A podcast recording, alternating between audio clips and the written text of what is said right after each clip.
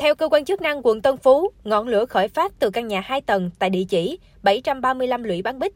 Căn nhà trên được dùng kết hợp kinh doanh giày dép và nhiều loại mặt hàng khác có dung môi, hóa chất và acetone là chất dễ cháy. Ban đầu, cảnh sát xác định đám cháy đã thiêu rụi một diện tích khoảng 70 m2. Trong lúc xảy ra hỏa hoạn, ba người tự thoát chạy ra ngoài, một người được lực lượng phòng cháy chữa cháy cứu và một người tử vong. Nạn nhân tử vong được xác định là anh DNK, sinh năm 1989. Trong số những người may mắn thoát nạn, có hai người bị xe sát nhẹ và cả hai đang được sơ cứu tại bệnh viện do bị bỏng. Như VOV đã đưa tin vào khoảng 20 giờ 30 phút ngày 3 tháng 10, người dân nghe tiếng nổ lớn và ngọn lửa khởi phát từ phía sau cửa hàng bán thời trang cao 2 tầng ở số 735 Lũy Bán Bích. Sau đó, ngọn lửa bùng phát mạnh, cháy lan sang căn nhà bên cạnh số 737 Lũy Bán Bích, tiệm bán mì cay.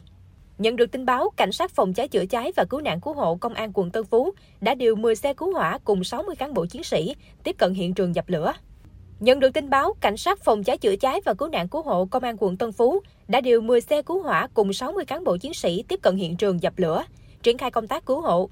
Đến hơn 22 giờ 30 phút, đám cháy mới được dập tắt hoàn toàn. Hỏa hoạn khiến nhiều tài sản trong hai căn nhà bị thiêu rụi. Hiện công an quận Tân Phú, thành phố Hồ Chí Minh đang tiếp tục điều tra nguyên nhân vụ cháy, thống kê thiệt hại.